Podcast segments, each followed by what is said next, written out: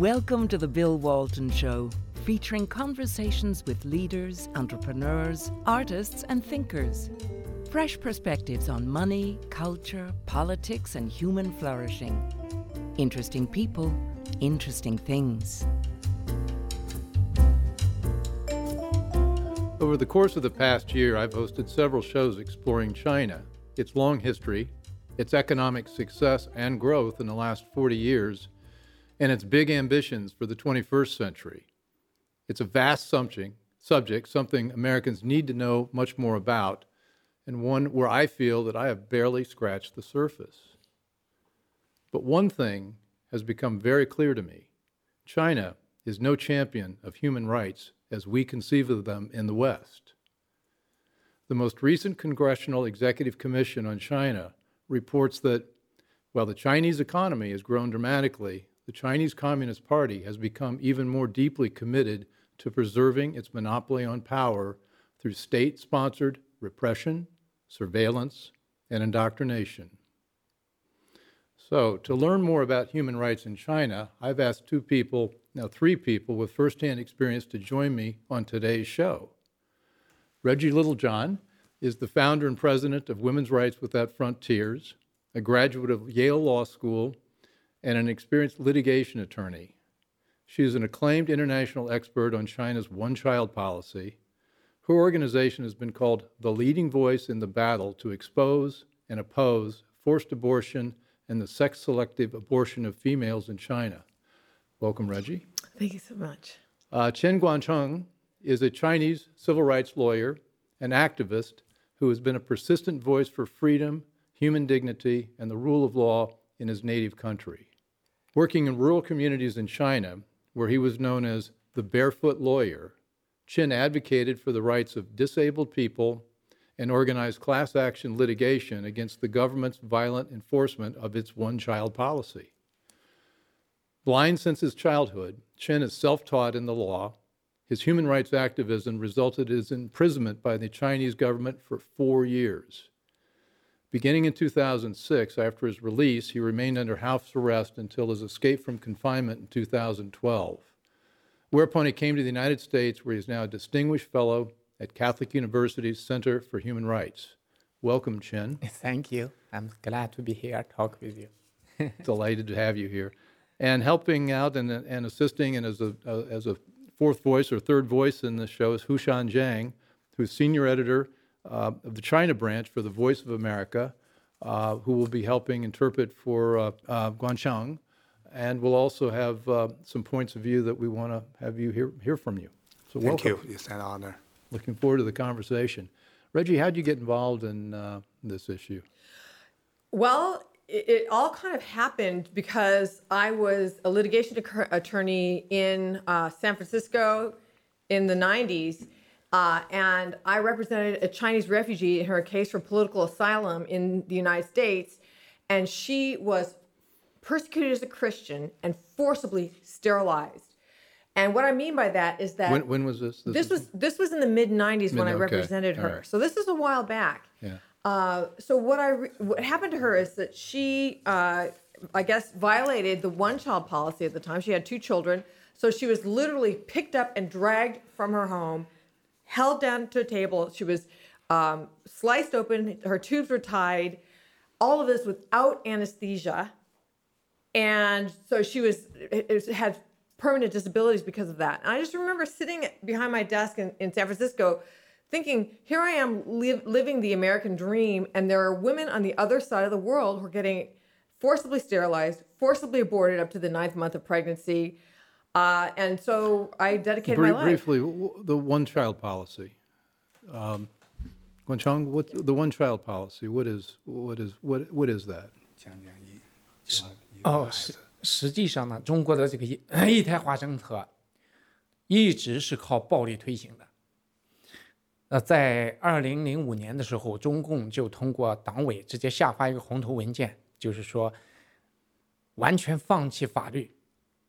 通过传统的，也就是暴力的手段来推行这个政策。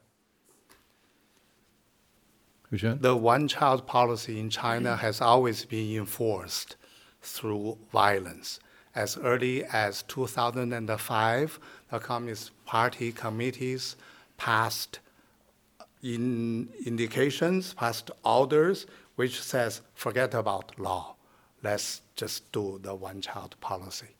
And it was enforced, it was created to because of population control? Right. So under the Mao era, Chairman Mao had um, the, the, encouraged women to have babies, they, about six babies per woman. So then when Deng Xiaoping came into uh, power, he said, "Oh my gosh, we've got this population explosion on our, our hand," and, and and just started the one child policy. It started in about 19. He came in in 76, so that would have been late 70s. Well, it was it was 79 or 80, Yeah, depending okay. on when when you want to count it. But it, it has been enforced through forced abortion, forced sterilization, and infanticide since the beginning. And now, that proved to be a problem because of a growing imbalance between boys and girls. And this brings us to your issue, Reggie, because boys were perceived as more valuable than girls.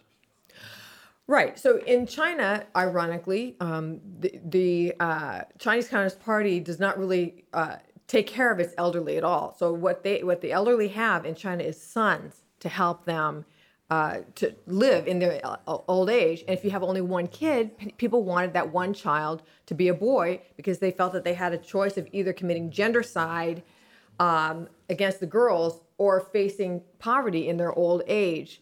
And at its height, the gender imbalance was 121 boys born for every 100 girls born. And that's led to a situation where there's an estimated 37 million more men living in China than women. And that is leading to human trafficking and sexual slavery and all kinds of other unintended consequences. And, and this was your issue from the beginning in rural China. You saw this, you were appalled, and you took steps to, uh, to, to, to call attention to it and, and, and end it, particularly the forced abortions and the, what do you call it, the gender side? Yeah, gender side. Yeah. 对这个事情呢，当就说中共开始有了计划生育法以后，法律当中明确规定的，中共所做的这些对妇女强抓、对家人强抓、对胎儿强制堕胎这些，从法律上讲都是违反中国的宪法、侵犯中国公民权利的。但是这个事情就像一个运动一样，在我们那个地区就广泛的推开，实际上当然是全国性的。这个时候，我觉得我们有义务把这样一个惨无人道的这样一个暴行去阻止它，并且让世界知道在中国发生了什么。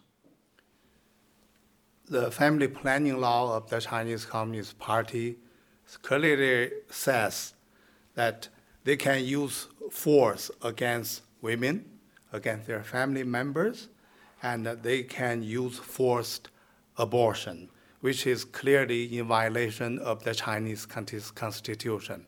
But this is what has been going on all these years. That's why we are fighting this. And even though China, I guess, announced a two-child policy, the two-child policy really hasn't changed much. And I guess my question is, you all got involved in this 20 years ago. Is it still as pervasive today as it was then? Well, well, just in terms of the two-child policy, as as Guangcheng said, um, before they would kill every kid after one, now they kill every kid after two. It doesn't stop forced abortion, and it doesn't stop the forced abortion of um, of uh, unmarried women. I would say that it is less pervasive now than it was 20 years ago, and part of that is one of the reasons that they were um, that, that the Chinese Communist Party gave to reduce it uh, from a one-child policy to a two-child policy was international pressure and criticism. And Guangcheng and I have been the ones you know, who've been who've been pressuring the government more than anybody else to end these atrocities. So there's been some success because of the contra- because of the sacrifice you made, four years in jail and, and, and detention. 呃，有点进步，但是没有从根本上解除这个问题。中共对于计划生育的整个就是计生委系统，从中央到地方，这个整个系统都还在。There has been some progress, but things have not changed fundamentally. The whole system, the whole family planning system is still intact. 原来这种对于比如说中共就派小分队到农村去抓怀孕的妇女，啊，到医院里就用暴力逼着你强制堕胎，而且还要你签字说哦这是你自己愿意的。那么如果抓不到这些怀孕的妇女，他就会抓她的父母、兄弟姐妹，甚至最严重的地方可以抓邻居，呃，把这些邻居抓起来，然后关，有几天的，有几个月的都不一样，每天暴力对待他们。呃，这样的状况呢，现在在在中国国内就说情况比原来好多了。A few years ago, the Communist Party used to send groups to rural areas to grab pregnant women if they can if they couldn't find them to arrest their family members, even their neighbors. These people would be in jail for a few days even for a few months. Things like this have improved a little bit. But but cutting through this, it doesn't seem like there's a there's a legal system that prevents this from happening. It seems to we've got a Yale Law School grad here. Uh, it seems to me like this terrible thing's happening, and you've got no you've got no course of uh, no way to respond. Something that people in America need to understand is that when, when our U.S. Supreme Court promulgates a law, the whole nation has to obey it. That's not the case in China. China is much more decentralized than the United States, so that the Chinese government, even Beijing, can say, we're going to do this, and the provinces still have a lot of autonomy. Uh, and so, on the provincial level, on the municipal level, according to the Congressional Executive Commission on China, there are many laws that say you need to forcibly abort women who do not have permission to have babies and that, and that remains up to this day and and if a woman tries to file a lawsuit saying i was illegally forcibly aborted the courts will not take those suits they will not hear the, the case and a lot of times the, the lawyer who brings the case will be detained the question for an american an american who's new to this issue and i would put myself very much in that category is it is it seems like the Communist Party control over virtually every aspect of what happens in China is near total. Is that is that an overstatement? Is that accurate? Uh, Demographically, it makes no sense whatsoever for China to continue with the one-child policy, the two-child policy, a three-child policy, any um, any course of population control because they need more people. Mm-hmm. They, they, they, they, they have a rapidly aging population. They have a steep decline in their workforce and they need more people. So why are they keeping the, this course population control? Is for the reason that you state.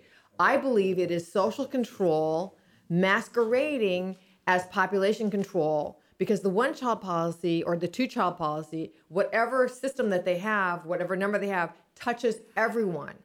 Now, you, you look at different human rights violations. You, you look at lawyers that are being detained or religious persecution or the per- persecution of ethnic minorities. All of these are slices of Chinese society. Mm-hmm. But the one child policy touches every womb, every family in China, and it's a way to control the entire population through intimidation. 实际上呢，在中说中国共产党在中国控制一切一点都不过分，只是有时候他由于科技的落后，能力的有限，他对中国公民的反抗的不能够完全的控制。随着网络的发展，但这也是一个事实。中国中共可以通过任何一个，就是通过一个命令来让中国的公检法全部失效。啊，你比如说计划生育问题，公中共可以下达这个命令，让他们不介入。那出现人被抓走、被打，甚至被逼迫死亡的情况，那你报警，警察不出警；你到法院起诉，法院不立案；到检察院控告，检察院不受理。就这样一个状态。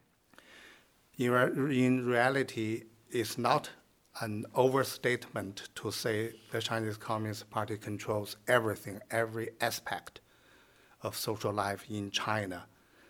Sometimes they couldn't do that because of the backwardness of their science and technology.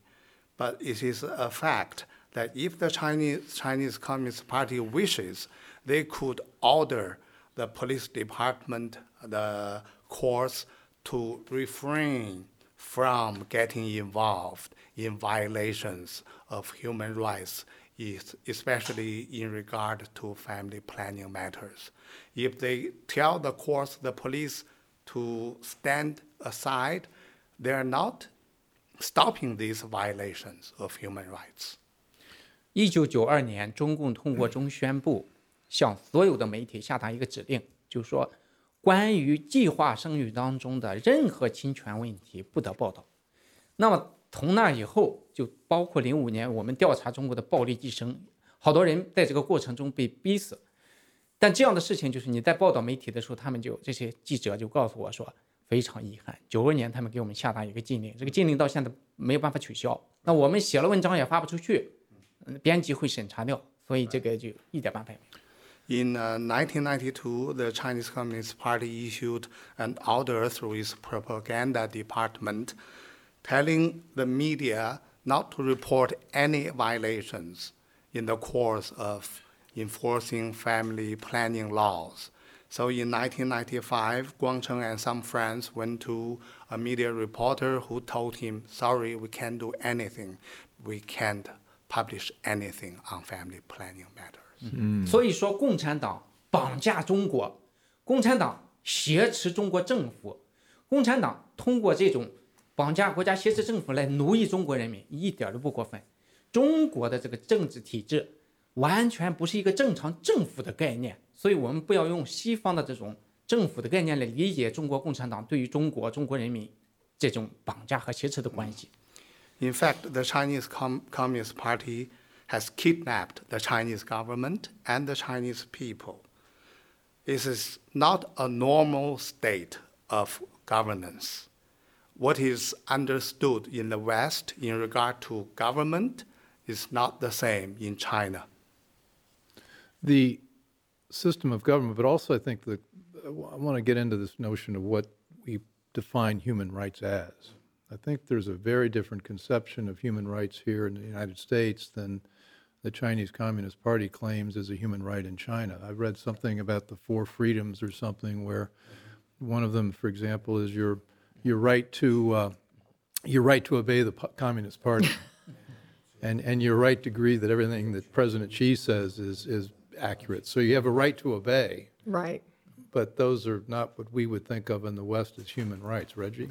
Well, in the West, uh, like in the United States, the United States was was founded by people who believe in God, and they said that um, that we find these things self-evident that people have unalienable rights. They're unalienable because they come from God, and that no government has the right to to abrogate these rights, to violate these rights. Now, in, in contrast, the Chinese Communist Party is officially atheistic and they believe that I mean, basically they've put themselves in some ways in the place of God. They believe that they're the one who defines human rights, and if they decide to give somebody a right, then they have a right, and if they decide to take the right away, then they don't have the right because they're the ones who decide what rights people have. So the authority, not from God, from the state. Exactly, and and that makes everybody sort of an appendage of the state. Huchen, do you do you have a what's your view on this? You you're you're a close observer of this through, through Voice of America. What do you, how do you how would you characterize Well, this, uh, this, the this- this concept issue? of human rights yeah interpreted by the Chinese government is totally different from what we think and wha- what we're used to in the West. They stress the most important aspect of human rights is the right to survive. Hmm. If the Chinese people survive, then they have human rights. It's ridiculous. They do not believe you have the right to think freely, to speak freely. They think if you think differently, if you avoid dissent, you are an enemy of the Chinese Communist Party. As bad as that, it's a crime to say different things other than the Chinese Communist Party to post comments on the internet. So mm-hmm. basically, they put a tape on your mouth. Well, aren't there something like 500,000 internet police based in uh, in and around Beijing? maybe more in around Beijing, but over the whole country, who knows?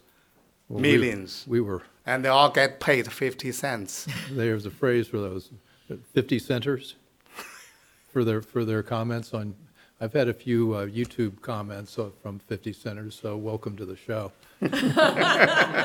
Hope they get a raise, to 52 cents. cents. You may Yeah. get a dollar for this one. well, Chung, Guangcheng, how you're an extraordinarily courageous man to step up and take on these issues when you're in your 20s, and you paid the price for it.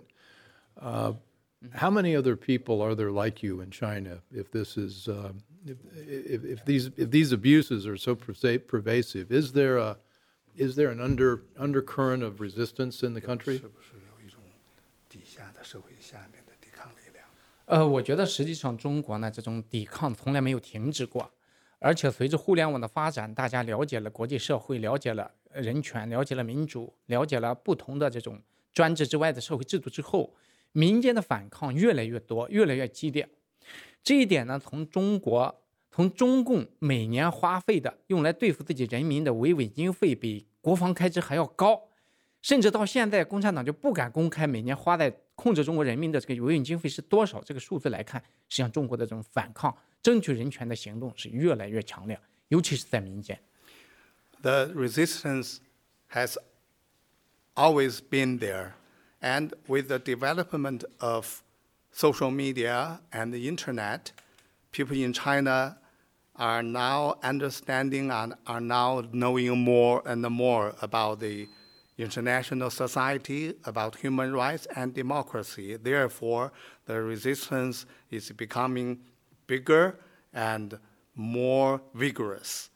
That's why the Chinese Communist Party spent enormous amount of money on maintaining social stability.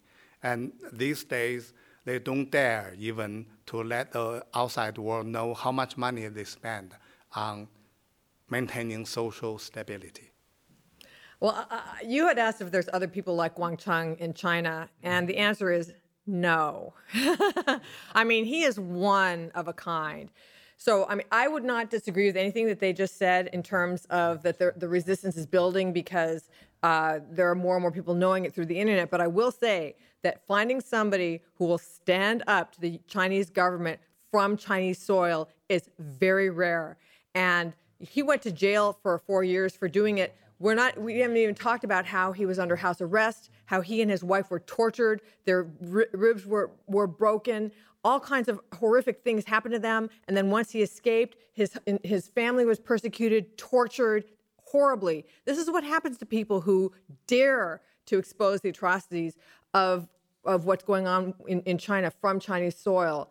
Um, there's one other person that I know of, and I don't I don't know what his name is, but someone whose wife was forcibly aborted late late term felt he and his wife were so totally uh, shattered by this experience they decided that they didn't care whether they would die and so he went and started documenting the forced abortions forced sterilizations and other horrible things that were happening around his area and got them out to the United States, and then I, I got a hold of them. That was the basis of my first testimony in the US Congress. But that's the point people have to get to because anyone who, who accuses the Chinese government of a human rights violation from Chinese soil will be heavily persecuted and their families and neighbors. Um, and they have to get to the point where they just feel like they don't care whether they live or whether they die, they're just going to tell the truth. Well, I think Guangcheng's made the point also that a lot of the people have been forced out of the country. I mean, I think the view is that if, if you're going to be a dissident, uh, you're not going to stay in China. So the people have not necessarily been imprisoned in China, but they've been exiled. 实际上能够有机会出来的还是很很很很困难，就是能够有机会出来的人很少。呃，在中国这种状况下，就说中共对于中国的人权捍卫者，对于已经觉醒了要推动中国实现民主的这些人，他是不择手段的进行迫害，一般人很难就说能够挺得过来。这种肉体上的折磨、酷刑，精神上的折磨，以及对整个你的家庭甚至你家族的不择手段的打击，可能这样的故事，呃，能够真正传出来，让全世界了解中共是怎么打击民间社会的。这个，我觉得还我们还需要想办法，让更多的人了解这整个过程。Actually, there have been only a few people who could leave China. Most of the most of the human rights defenders in China still suffer a lot.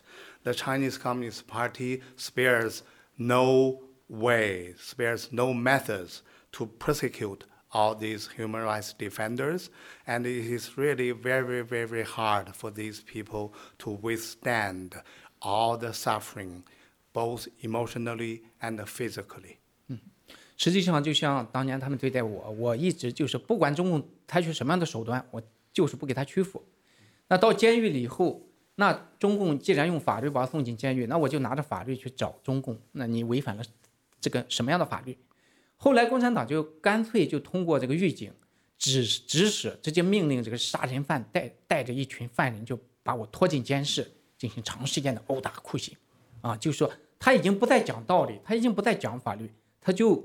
就是问你服不服，那这样一个概念，啊，所以当时我的肋骨很有可能是被打折，当然他不会告诉我，因为我疼了很长时间。Guang Cheng says, "This is like what I went through in China. They treated me with a lot of violence, very harshly, but I'm I was determined not to succumb to those pressures, and they." they threw me into prison in the name of law. So I fought them with what they call their law. And uh, finally, they did not reason with me. They didn't talk about law with me. They just gathered some hooligans in the prison to beat me up. And I suspect several of my ribs were broken when they beat why, me. Why did they let you live? 他们为什么让你活下来？啊、uh,，其实他们在中间也曾经想办法对我进行折磨，比如说， 他找一些医生来假装给我吃一些药，其中那个医生，因为有一次呢，我在那儿，比如说我的，我就被他折磨的，我的胃就急剧的收缩，往外吐，然后他找一个医生来呢，给我一个药，就是说是加重我的胃收缩的一个药。那如果我用他这个药的话，我很有可能就就就胃就穿孔了。如果他不给我及时治疗，那就是。结果就可想而知。但是我也学过医，我就拒绝用他的药，他没有给我强灌。呃，我觉得中共呢，就是说最后毕竟因为国际社会关注的力度非常大，他不能直接的就是说灌上这样的药让我在监狱里出现问题。但是他是试图用这样的就是软手段，比如说啊，我给你吃药，你治病呢，你吃了以后发生状况，他可能就说哦没有问题。I can say they didn't try that. they tried various ways to torture me. Uh, let me give you an example. I suffered from stomach troubles and I vomited quite a bit. So they sent a doctor to see me and he prescribed medicine. And uh, it so happens that I studied medicine as well. And I, I knew if I took his medicine, there would be holes in my stomach. In other words, I would die. Basically, the reason that I didn't die in prison was because of the attention the whole international society was given to me and people like me in China. If I died in prison, it would cause an uproar in the international society. Mm-hmm, mm-hmm. Well, we've touched on this. I mean, the the infanticide or the gendercide is is the is a real war on women. But what about the status of women generally in uh, China? Well, I mean, I, I think that um, there's a lot of domestic violence in in China, and another thing that people don't even think about in terms of the one-child policy, that the hidden victims are widows. So we're dealing with gendercide at the beginning of life, and then widows at the end of life, uh, because of the one child policy, the population has gone down, and now the elderly population has zoomed up, and the suicide rate among elderly is uh, has has has zoomed up 500% in the last 20 years in connection with the one child policy. China has the highest female suicide rate of any country in the world, and in the Chinese countryside, we have three times the number of women as men killing themselves. So well, it, and it and it seems like this this whole one of the aspects of this is this is a real dismantling of traditional Chinese culture. That's right. I mean, the, the civil society, the family, the, the respect, the taking care of the elders. I mean, the Communist Party has really destroyed the fabric of the traditional society. Yes, because in, in traditional society, you know, a farming couple, like in, in the rural areas, would have a lot of children, and they would have a lot of children. And then when the original couple got older, the extended family would help them in their old age, and they venerated the elderly. And now with the one-child policy, you'll get a situation where you have a couple, each of them is their is an only child. They have to support four parents, eight grandparents themselves, and their one child or their two children, and they just can't do it financially. So the elderly are just being abandoned, and they are killing themselves. So the net effect of this is that I mean, one of the, you think about the extreme of the states. They take 1984. You want to isolate the individual, and you don't have to give the individual have no, have the individual have no other support, no family, no extended family, no civil society institutions, no religion. It's just you and the state, mm-hmm. and that seems like where this is going and has gone. Guangcheng, yeah. 呃，实际上呢，我觉得在中国这个共产主义的这种破坏之下，最大的一个伤害啊，就是，尤其是在这个一胎化政策屠杀胎儿让中国人这个对于生命的尊重完全的丧失了。原来在中国传统文化当中有一个叫“人命关天”的概念，也就是说，不管怎么样，一旦出现人命，那这个事情就就必须有一个说法。可是随着共产党这个政策的推出，这个人命关天概念在中国非常非常淡，对中国这种社会道德的摧残是不可逆的，是非常是严重的一个破坏。The most severe damage communism has done to China, especially the one child policy has done China, is to lose the respect for life, for human life. Mm-hmm. In old China, people believe people's lives matter. It is as important as the heaven itself. But this concept is gradually fading. This is the worst damage that communism has done to the Chinese culture and Chinese society. 实际在中国早期，中国也是一个神传文化的国家，他们也相信上天有有这个呃有这个神灵来护佑着这个人类。他们也不就说，如果你做了坏事，你你可以让人不知道，但你没办法让神不知道。但是共产党去了以后，就宣传说人根本就没有什么神，我们人就是物质的，那你死了就什么都没有了，所以你不要管别的，你就你就不管来世，不管将来，你就尽管的做你想做的就可以了。那这样一种结果就导致中国文化的一个一个从根本上的一个破坏。In old China, people believed in religion. In religion, mm-hmm. they believed there is God up there watching people, watching what you do. But these days, because of the rule of the Chinese communists people do not believe in God anymore. They don't think God is omnipresent. You can do bad things and still get away with it. You don't care about your next life. You only care about the present, about the benefits of what you are doing to yourself. That's the most fundamental change in Chinese culture after the rule of the Chinese communists? Well, just uh, this is this is extremely sobering because I think as Americans we thought that uh, you know in the 70s, 80s, 90s we open up the doors to trade and bring people in to do business in China, um, trade with the China, let the Chinese come here and have Confucius centers and do things like that. That we would we'd be creating a Western liberal democracy and it seems like instead of going uh, towards that, it's gone just the opposite direction. Well, yeah, I mean, Xi Jinping is is possibly the most repressive ruler since Xi is the current president. The current president, and just president. made himself president for life. Well, he, he, he, he abolished term limits. Basically, I mean, President Trump j- joked that Xi Jinping is like king, okay? But it's not funny because if you're president for life, how's that different from, from being king? I mean, he basically has absolute power, and he's gotten himself in a situation that he will have it for the rest of his life. But you say he's okay, so he's grabbed the power, but he's made it. He's, if anything, he's worse than what it what had come before.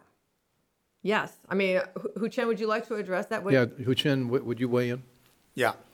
Xi Jinping basically has grabbed power for the rest of his life, and which is very, very dangerous.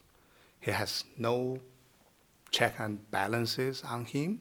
And worst of all, he has a whole bunch of lieutenants around him who tell the Chinese people he is the greatest leader in the Chinese history, even greater than Mao Zedong, even greater than Deng Xiaoping.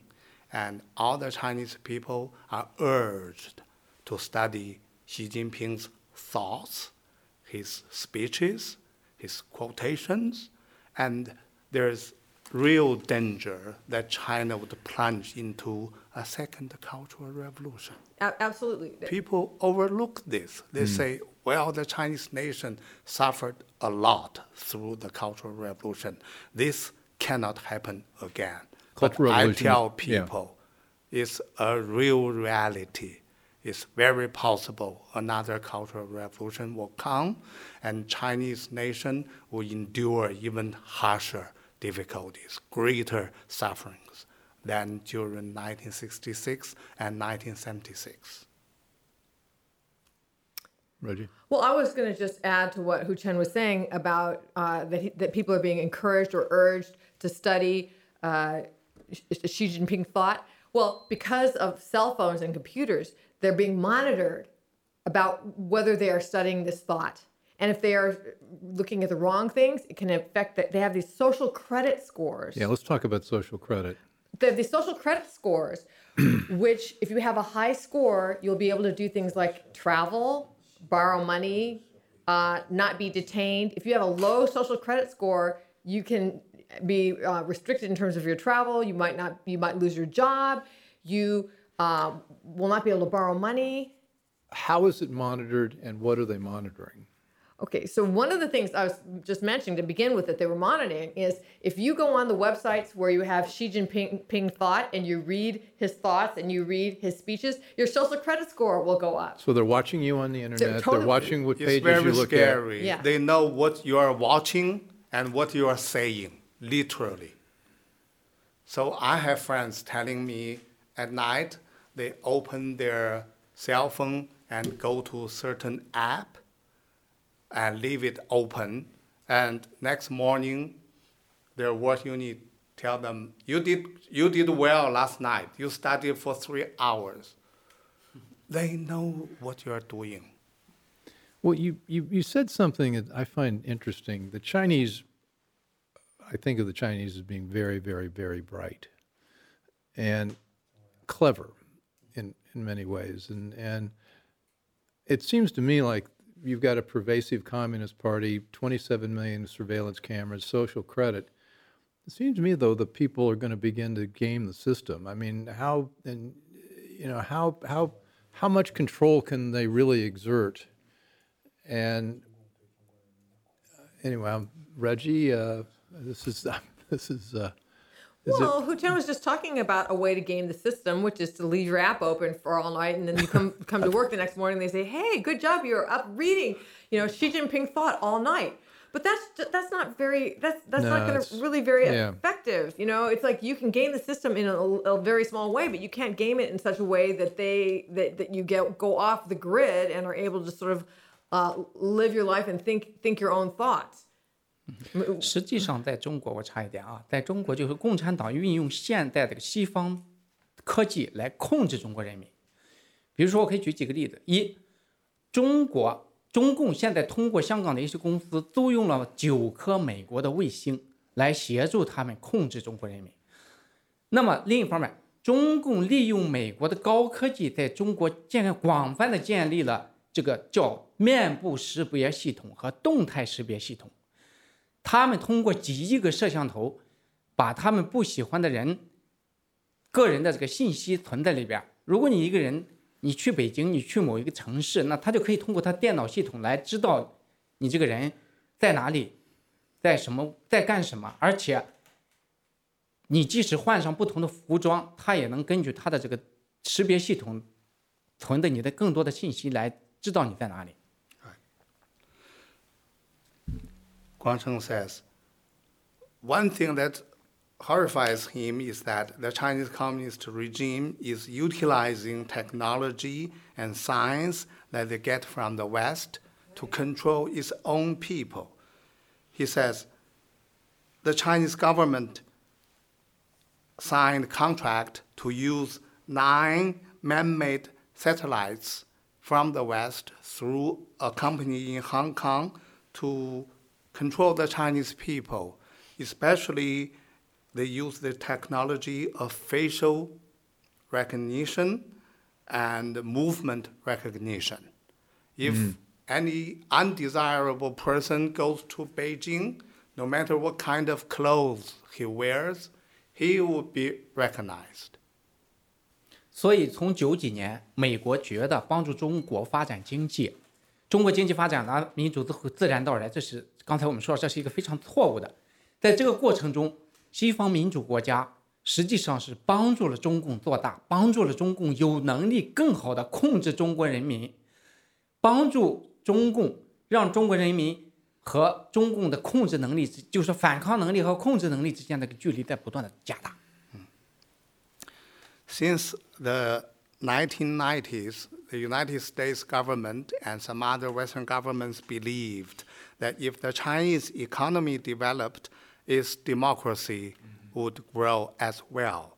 But actually, what they have been doing is to help the Chinese communists to become bigger and stronger and in a better position to control the Chinese people.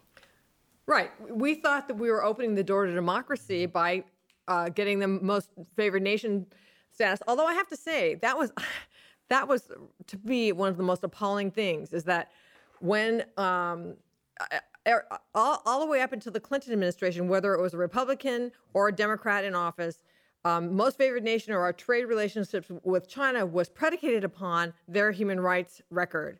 And under the Clinton administration, that became delinked. Most favored nation from um, human rights in China. And so now the, we have very little bargaining power with Yeah, them. for, for years, this was all, talking about human rights was off the table. Yeah, right. And so and so the, we're, we're dealing with the results of that now. Yeah. But then, but the whole idea of maybe bringing them in, helping them economically, helping them open up to, to be, you know, a more capitalistic society, hoping then that that would translate into greater human rights has actually backfired. And what it's done is it is enabled, it is fueled and funded an increasingly totalitarian repressive regime. And the Chinese communists believe basically Western people and their governments are naive. They're easy to be manipulated and they're easy to be conceived, conceited.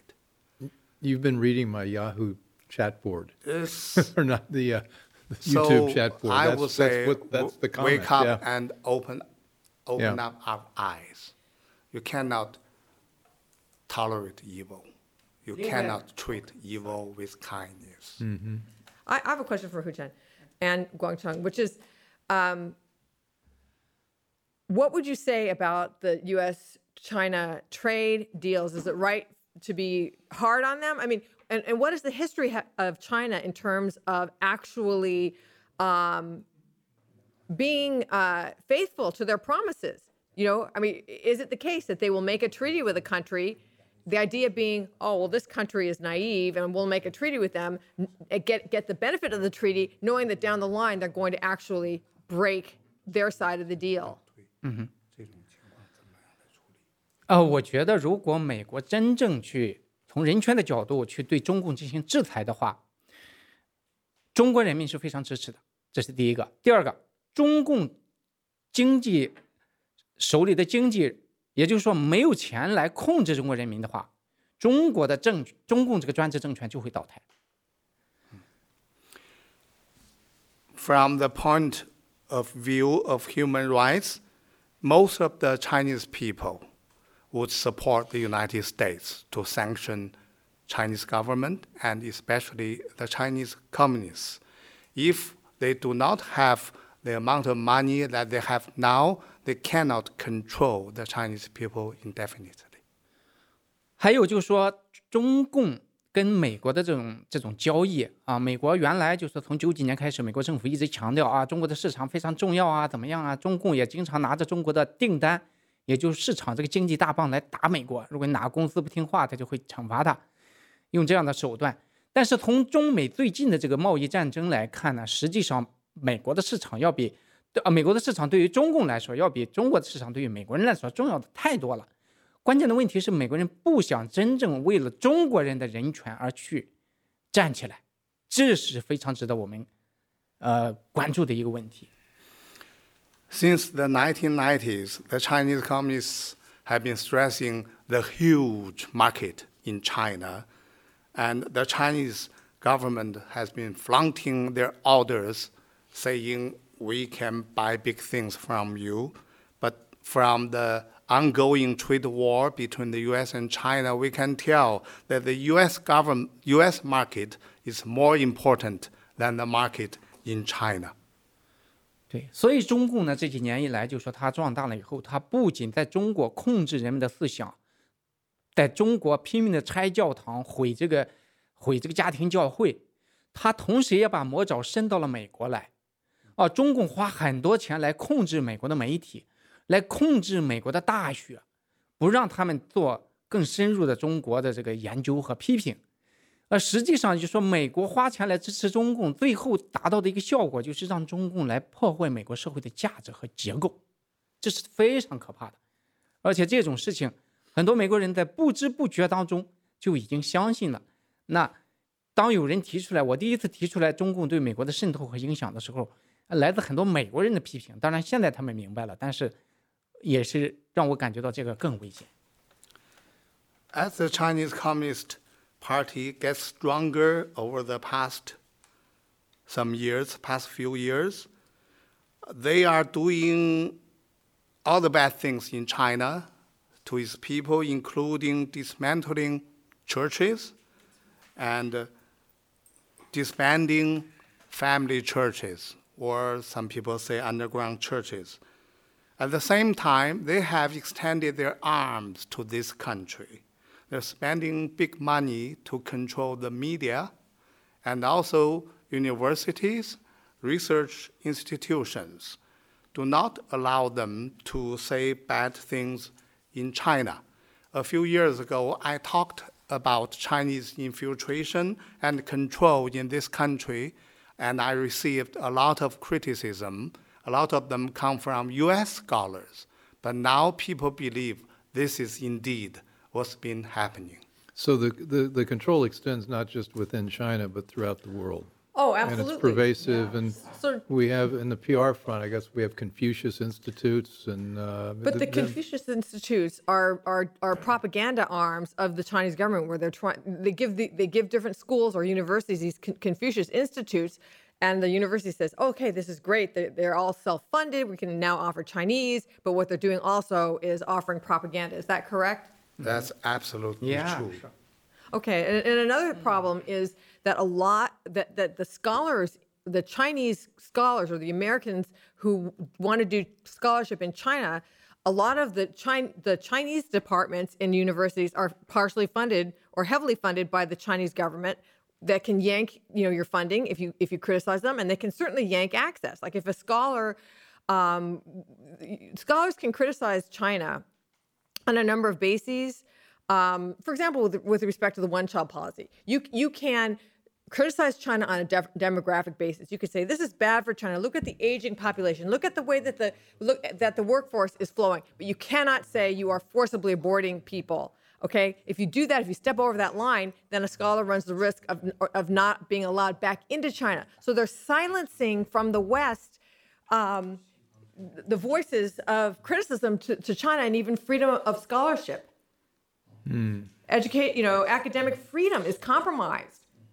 Well, they, didn't they recently, I guess they've closed about 100 Protestant Christian churches, but didn't they also reach an agreement with the Holy See, the Catholic Church, that China would now be appointing the bishops? Yeah, okay. And that the Holy See gets, uh, I guess it gets veto rights, but it, that doesn't sound like, uh, Well, yes. Okay. So as as a Catholic, I'm very very concerned about this. Um, So China and the Vatican came to an agreement. The Catholics said that this that they wanted to unify the underground church with the official church. But what's been happening is no one has disclosed what's in that agreement, and the Chinese government has been um, abusing that secrecy by going around to Catholic churches and saying the Pope says that you need to, to be shut down or, or destroying Catholic shrines.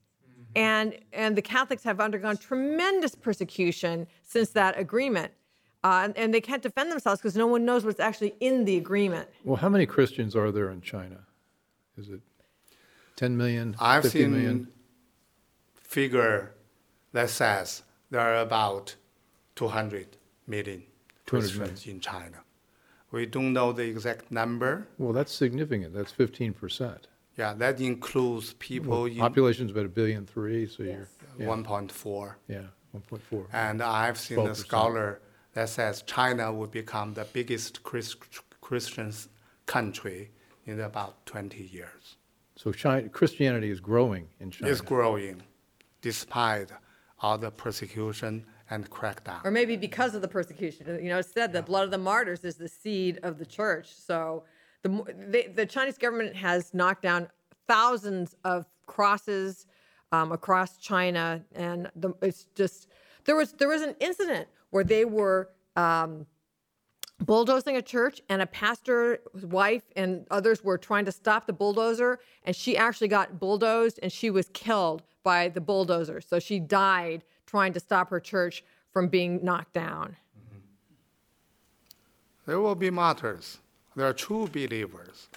There are some other people who I do not believe that they're quite sincere when they say they're Christians, but we do believe there are a lot of sincere believers in China. Absolutely, because anybody who survives the persecution of China is, is a re- refined like gold, like gold. So there's so much to get into here, particularly th- that Americans really don't understand or know much about. But in the interest of sort of wrapping this show up before we get on to our next show, as I'm sure there will be, uh, where do you see this going? I mean, is the Chinese Communist Party vulnerable in any sense? Uh, uh, five years, ten years, 15, you know, where are we? Uh, where are we? Where are we in the trajectory? 我觉得是这样，中国未来肯定要发生民主化。 那么在这个民主化的过程中，那么要怎么样实现，取决于西方政府对于中共的认识是不是能够迅速的到位。呃，我觉得实际上为什么中国这么多的信仰者啊，基督教也好，天主教也好，法轮功也好，越来越多，就是因为共产党原来靠欺骗获得中国人民的支持的这种形式已经发生根本的改变，老百姓已经不相信共产党了。那么共产党控制中国两个手段，一个是谎言，一个是暴力。那他现在你不信任我了，我就直接对你施加暴力，这就是中国一个现实状况。那中国人民在认清共产党的本暴力本性以后，肯定这个反抗会越来越严重。在这个反抗的过程中，就是说西方政府能不能迅速的站到中国人民一边来支持中国人民建立起民主制度，这是一个非常关键的问题。那么在中共大把大把的钱来对西方的这种收买，如果他不能迅速的做出一个正确的选择，可能中国付出代价要还要大，实现民主要慢，但是肯定也会实现。 I can surely say that the future of China is democratization. How soon and how it will happen depends on how the Western countries perceive China and understand China. There are a lot of people in China who do not believe the Chinese government anymore. And uh, the Chinese Communist Party has always controlled the country and its people through two things. One is lies, the other one is violence. Now their lies don't work as well as in the past, so they're resorting more and more to violence. That means people's resistance will become more and more fierce. The Chinese Communist Party is throwing money everywhere, th- every, everywhere throughout the world. It the Western government should have a clear understanding of what the Chinese Communist Party is doing and adopt very good policies toward China. That's so well said, and I think with that we'll end this conversation. Reggie Littlejohn, uh, Guanchong Chin, Chen Guangcheng, and uh, Huchen Zhang. Reggie, Oh, I just want to say there is one little note of hope here because the whole thing with, with China. that sounded like a note of hope. Uh, yes, that's true. But um, we're we're inside of China actually saving baby girls and widows. We're the only organization that has a network on the ground inside of China that is able to save these baby girls from from uh, gendercide and these widows from suicide. So Well, two, two, I have three plugs. Oh. One is for you and your organization. Talk about that and where can we find you? Oh, okay. Thank you. My my organization is Women's Rights Without Frontiers, and we um, are an advocacy organization. I spent years advocating for Chen Guangcheng's release, so I was a leader of the international movement of that, and uh, so so that was that's part of our advocacy, and we also are the main ones who were exposing the truth that China was continuing to force abort uh, to forcibly abort women when they were denying it. And then we also have um, boots on the ground inside of China. We're, we're the only organization in the world that I'm aware of that is actually able to get, we're inside of China, saving baby girls from sex selective abortion and saving abandoned widows from destitution and possible suicide. Um, so that's that's what we do. You're 501c3 We're a 501c3 nonprofit organization. and we can contribute to you on your website. You can go to Women's Rights Without Frontiers and just click Save a Girl or Save a Widow, and you can contribute to one of those um, campaigns. It's the only way that you can actually go to the, your money will go to the door of a, of a family, of a baby girl, or of a widow, and actually help them very directly. Terrific. That's that's. And then uh, we have a book, uh, The Barefoot Lawyer, that uh, Guangcheng has written. It's a wonderful book. Describes your your uh, all- your journey through China and your imprisonment, your escape, and the work you've done um, since then, and, and gets into a lot more uh, depth and um, emotional detail than uh, we were able to cover in this show. But it's it's wonderful, and I highly highly recommend it. It's on Amazon. I own the Kindle version uh, recommended. And uh, Huchen Zhang, thank you so much for joining uh, Voice of America. What uh, wh- wh- wh- what is your uh, uh, what, what we can say about Voice of America and what it's doing in China? Well, well, there's a lot of controversy about what Voice of America is doing in China, but that's a long story. Basically, we try to reach the Chinese people with news of what's happening in China and, and in the United States. And uh, Voice of America has been broadcasting to China for 75 years and more, and I hope this tradition will go on. Great. Well, thank you, and uh, thanks for joining me. And this has been uh, this has been a tremendously interesting and I hope uh, hopeful discussion we've had about China and its future. So, thanks for joining. Thanks for listening. Want more? Be sure to subscribe at thebillwaltonshow.com or on iTunes.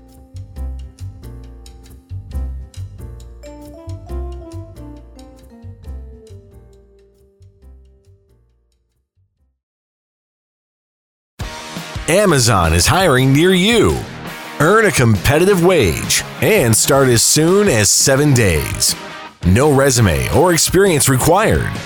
Health and safety are a top priority with all of our roles and sites, and Amazon is taking precautions in our buildings to keep people healthy. Go to amazon.com slash apply. That's amazon.com slash apply. Amazon is an equal opportunity employer.